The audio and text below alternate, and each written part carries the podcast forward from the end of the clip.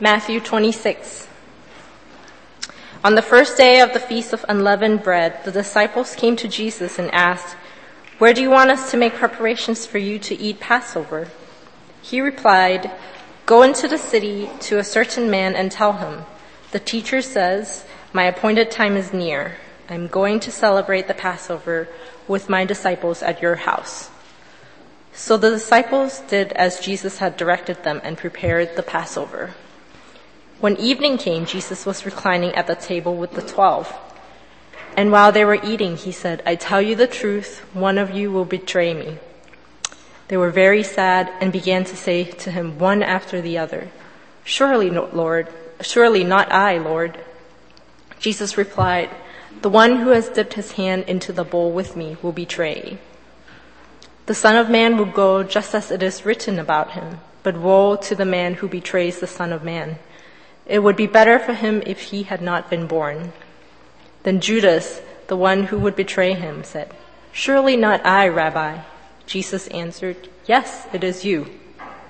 While they were eating, Jesus took bread, gave thanks, and broke it, and gave it to his disciples, saying, Take and eat. This is my body. Then he took the cup, gave thanks, and offered it to them, saying, Drink from it, all of you. This is my blood of the covenant, which is poured out for the many for the forgiveness of sins. I tell you, I will not drink of this fruit of the vine from now on until the day when I drink it anew with you in my Father's kingdom. When they had sung a hymn, they went out to the Mount of Olives. This is the word of the Lord.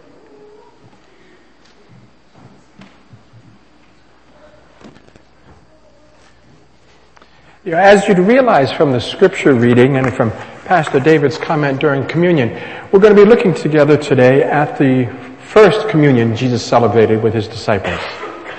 We do that not simply because today is Communion Sunday, but because this first communion that Jesus celebrated with his disciples is the culmination of the entirety of salvation history. Remember, all last year we looked at the promises of God throughout the Old Testament, or God's purposes throughout the entire Old Testament. You know, it begins with the story of the fall of Eden and the idyllic life that God had created was deteriorated by the fall. And then God comes to Abraham in particular, not just to bless Abraham and his family, or just to bless Israel, the nation, but God comes to restore Eden and all that was forfeited in our world because of Eden. And so he began by promising Abraham descendants. And within uh, several generations, then God had fulfilled that promise. And when they were in Egypt, there was a horde of them, so many that they frightened the Egyptian government.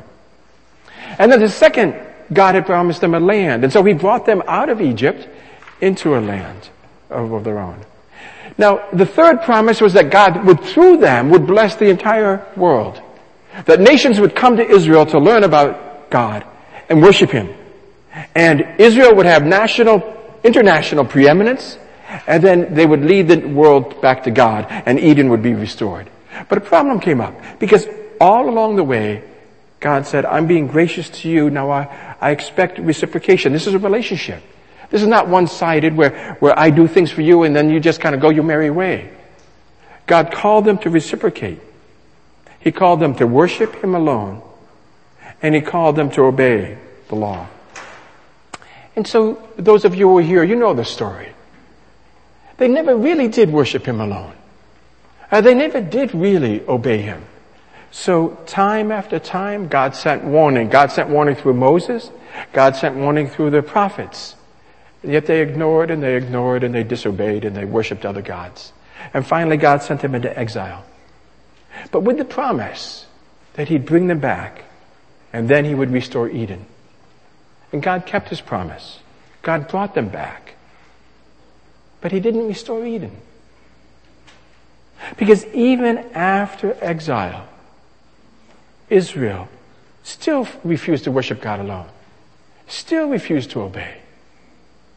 And that brought us up, brings us up to the New Testament. And it ties in with communion. And, and here's how. with communion, we have the pinnacle of God's work in salvation history. We have the pinnacle of what God is doing to restore Eden. It's not the final stage, but it's the climax. And here's how it works. It's based on this saying from Jesus that we read today in the scripture reading that was used in communion. It, it's based on this saying from Jesus. This is my blood of the covenant, which is poured out for many for the forgiveness of sins. Matthew 26, 28. This is the, my blood of the covenant, which is poured out for many for the forgiveness of sins.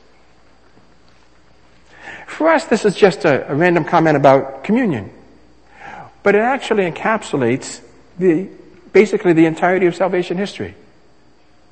Uh, there's three parts to it. The first part is the fact that Jesus did this at Passover. The second part is in this expression, this is my blood of the covenant which is poured out. And the third part is the statement that this is for many for the forgiveness of sins. Let me take you through these three parts to show you how communion expresses the entirety of salvation history and why this is so important for us. What does communion mean to us, really? Basically, to us as moderns, it means that Jesus died for who? For me. To do what? To bring me back to God. Now that's entirely true. Jesus died for me and for you to bring us back to God. That's entirely true and entirely insufficient. Because that's a small piece of why Jesus died. Why Jesus really died was to restore the entire world, to give the entire world opportunity to come back to God, to restore the world and drive it back to its original condition as in Eden. So let me show you that. We begin first of all with the setting. Turn with me to Matthew chapter 26. We have the setting stipulated. On the first day of the festival of unleavened bread, the disciples came to Jesus and asked, where do you want us to make preparations for you to eat the Passover? Now notice these were originally in the Old Testament, these are two different festivals. First the Passover and then the Feast of the Unleavened Bread. The one day of Passover and the seven days of the Feast of Unleavened Bread, an eight day festival. That's how it was originally set up. But because they were back to back, conjoining, then they were celebrated kind of, they slid into one ceremony.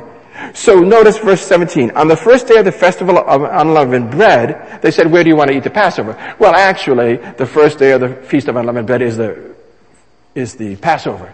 And then it leads into the feast of unleavened bread. Why did Jesus choose the Passover. Why did God choose the Passover as the time for Jesus to die? This is not just a random, you know, it was about Thanksgiving time and Jesus went down to Jerusalem and then he was crucified. It's crucial that this happened at Passover. Because that's where the significance of the event unfolds. We turn back to Exodus chapter 12 and the, and the uh, institution of Passover. I'll read to you Exodus chapter 12. If you want to follow along, it's in your Pew Bible, page 48. Here's what happened on the Passover. Moses summoned all the elders of Israel and said to them, Go at once, select animals for your families and slaughter the Passover lamb. Take a bunch of hyssop. Uh, take a branch of a tree, of a bush. Dip it in the blood in the basin and put some of the blood on the top and on both sides of the door frame. None of you will go out of your house until morning. When the Lord goes through the land to strike down the Egyptians, he will see the blood on the tops and sides of the door frame, and he'll pass over that doorway. He'll pass over that house. And he will not permit the destroying angel to enter your house and strike you down. The first Passover. Israel is captive in Egypt. God has fulfilled his promise of descendants, and there's so many of them.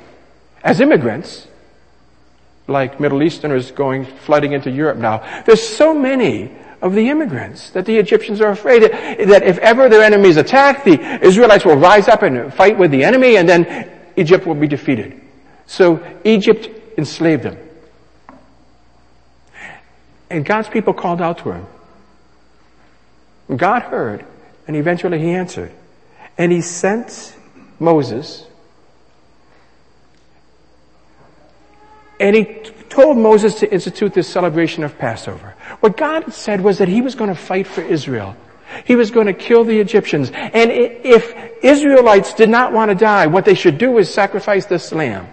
And they put the lamb over the, uh, take the lamb's blood and put it over their doorposts. And then when the avenging angel came through to kill the eldest sons of the Egyptians, he'd pass over any house where he saw blood. And he'd liberate the Israelites. And so we see in Exodus chapter 12, after the angel has come through, and he's passed over these homes where the Israelite children were, and he struck down the eldest of the Egyptians. During the night, they didn't even wait until morning. During the night, Pharaoh summoned Moses and Aaron and said, Go, leave my people, you and your Israelites. Go, worship the Lord as you requested. Take your flocks and your herds. As you said, go. Because God had struck down the children and saved the Israelites' children. Egypt cast them out.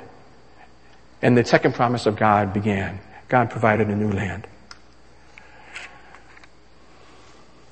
Why does God and why choose Passover as a time for Jesus to die? Why does Ju- uh, Jesus choose Passover as the time to go to Beth, to, the, to Jerusalem? Not simply to celebrate a holiday, but to indicate that this is God's formative event. Just like the, the original Passover had built Israel into a nation and called them into the promises of God and moved them toward the restoration of the promises of Eden. What God is saying is, here's the true Passover. Uh, that was the dry run. That was the first stage. But here's the true Passover. What's about to happen is a formative event, not just for individuals, but for all of salvation history. What God started back in Egypt with Israel at the Passover, now God is bringing to its culmination and climax in Jesus at Golgotha. It will enable, just like Israel escaped divine judgment through the blood of the Lamb, so now many will escape divine judgment through the blood of Christ. Just as Israel was redeemed from captivity through the blood of the Lamb. So now many will be redeemed from slavery to sin and judgment through the blood of Jesus.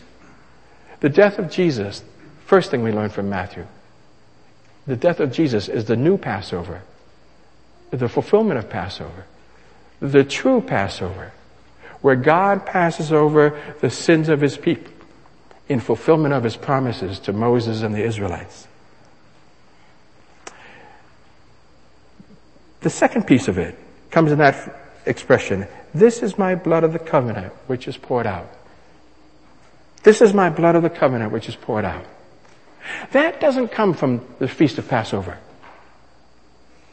But every Israelite would have known immediately where that came from.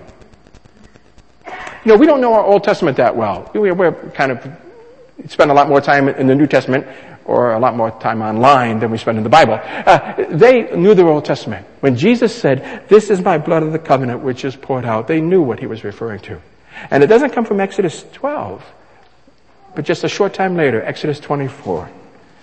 Page 57 in your Pew Bibles, Exodus 24. After, remember, after God showed grace to Israel in Egypt and pulled them out of Egypt, what, what does God always call for? He calls for reciprocation. Worship Him alone and obey Him. And He set out what He was expecting from the people when Moses was on Sinai. And Moses went up the Mount of Sinai and came down with the Ten Commandments and he presented them to the people. And he challenged the people, what are you going to do about this? God's calling for reciprocation. He's calling for us to return His love and grace by worshiping and by obeying. And here's the Ten Commandments. What are you going to do about it? And the Israelites, in Exodus chapter 24, the Israelites responded with one voice. Verse 3. Everything the Lord has said we will do. So Moses wrote down everything the Lord had said. And then he got up early the next morning and built an altar at the foot of the mountain. And he set up 12 stone pillars representing the 12 clans of Israel. And he sent young Israelite men. And they offered burnt offerings. And they sacrificed young bulls as fellowship offerings to the Lord. Moses took half the blood and put it in the bowls. And the other half he poured out. He splashed against the altar. And then he took the book of the covenant that he, you know, the revelation he'd received from God and written down. He took the book of the covenant and he read it to the people. And they responded. Again, they responded. We will do everything the Lord has said. We will obey. And then Moses took the blood from the bowl and he sprinkled it on the people. And he said, This is the blood of the covenant that the Lord has made with you in accordance with all these words. This is the blood of the covenant that the Lord has made with you. And Jesus says, This is my blood of the covenant, which is poured out. Moses poured out blood again on the altar, and then he sprinkled the blood on the people, and he said, This is the blood of the covenant. First, we look at why and then how it relates to Jesus. See, The Israelites understood the significance. It's not written in scripture. We can only infer it. But the best scholarly interpretation understanding is this. God said, worship, obey, make a commitment to me. And then they made a commitment to him by slaughtering the lamb and offering the blood on the altar. And then Moses sprinkles them with the blood. The symbolism appears to be this. That they are committing themselves to God in a life or death transaction. I remember, you know, when you were little kids, or if you read the book To Kill a Mockingbird, remember how they committed themselves to each other in the, the book To Kill a Mockingbird? You know, and, and Atticus didn't want to do this with Scout when she was going to make a promise and promise to fulfill it. They spit in their hand and they shake hands. Right? Or another common one with kids was just prick your finger with a needle and then you join fingers with, you know, just, you share the blood. Right? A blood commitment. This is a more serious version of that sort of thing. What they do is they sacrifice the lamb. This is a life and death commitment.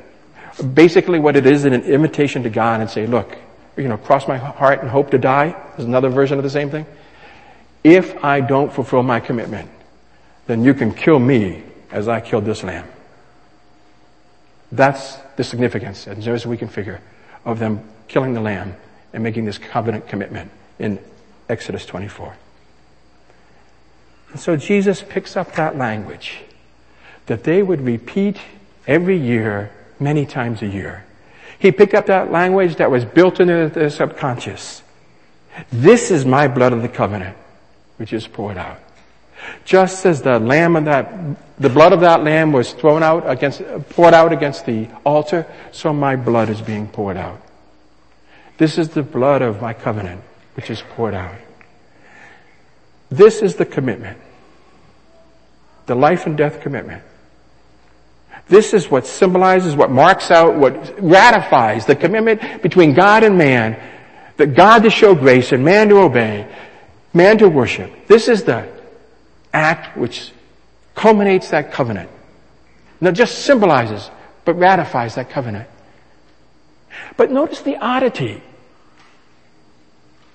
In Exodus 24, Moses sent the Israelites to go get lambs from their flocks to make this commitment. In Matthew uh, 26, Jesus doesn't tell them to go get lambs to make this commitment. He tells them He is the lamb that makes this commitment. He understood what God had done.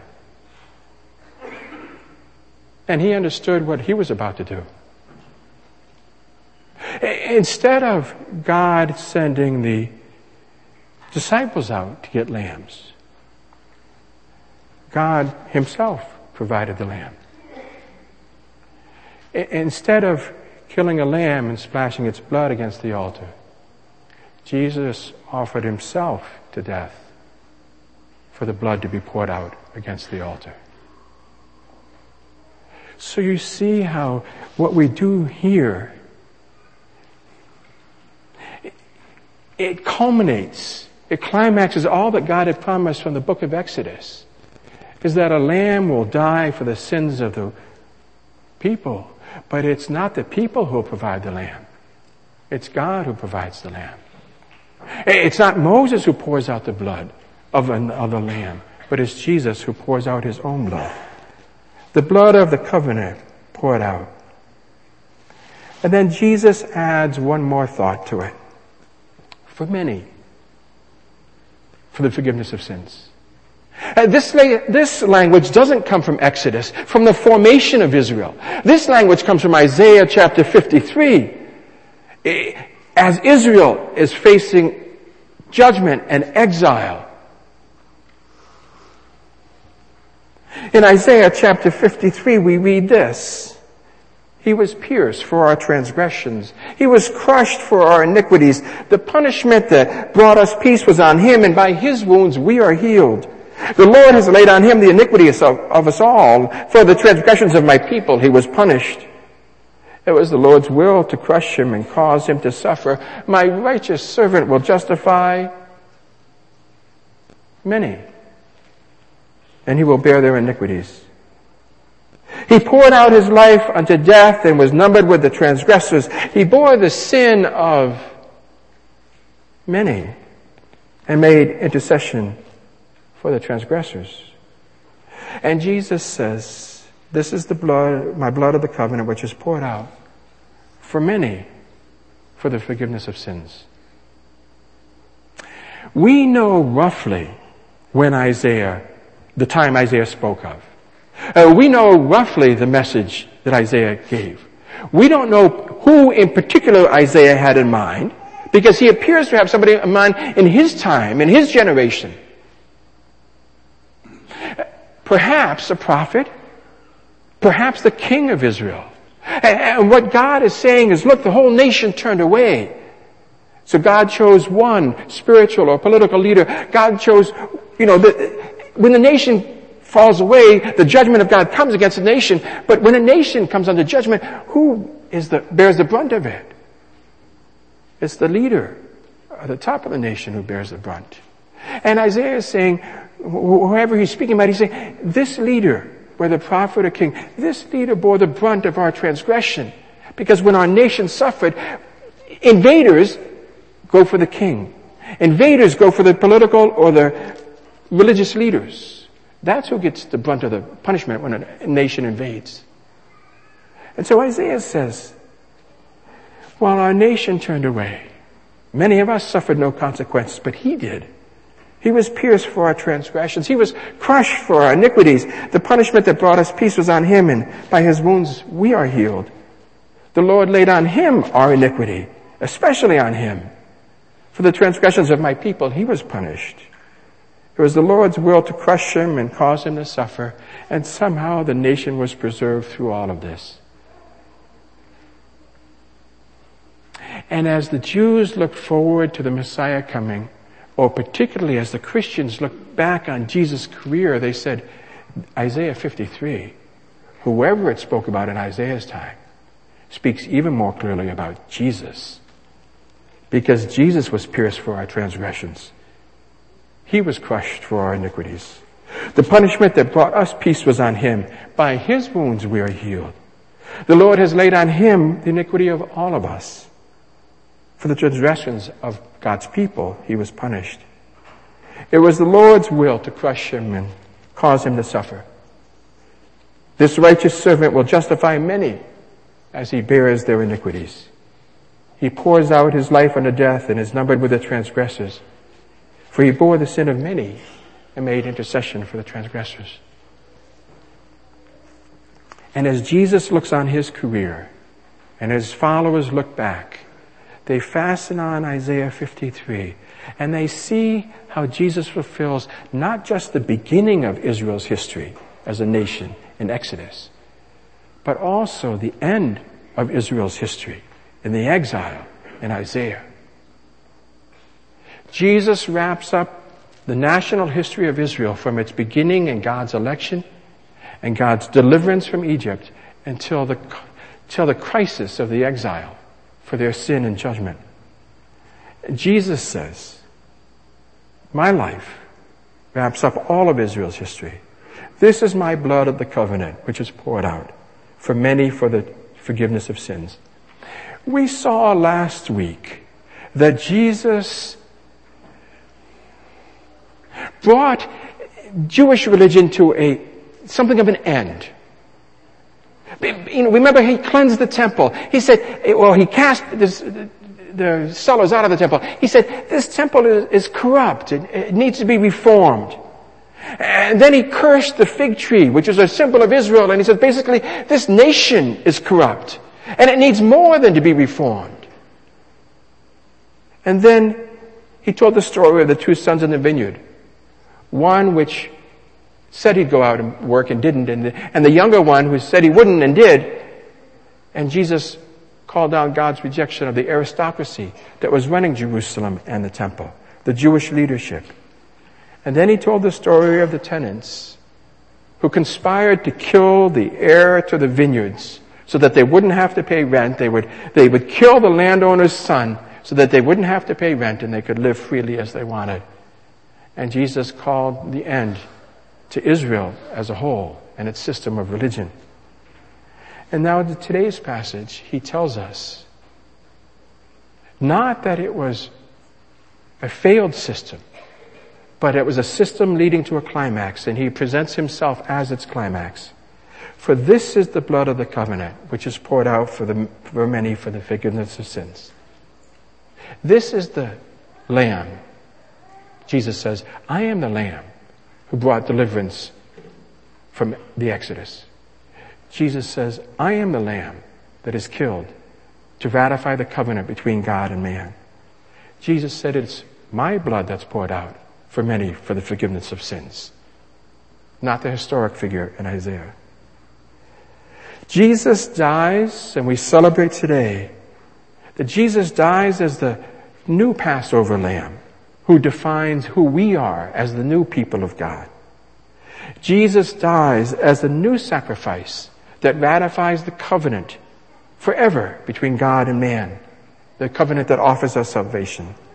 Jesus dies as the new suffering servant who gives life to many through the forgiveness of sins. This is the message of communion. Not just through it I can have a restored relationship with God, but through it all of God's purposes, dating back 4,000 years, 3,500 years, all of God's purposes, all of God's promises have come to their fulfillment here in the death of Jesus. There's one more step to take, and we'll take it next week. But here is the climax of it.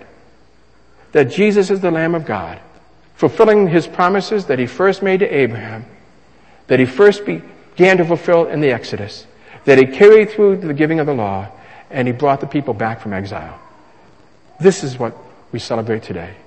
That God has had a purpose in history from the beginning of this age, and it's reached its culmination in Jesus, the Lamb of God, slain for many for the forgiveness of sins. Let's pray together.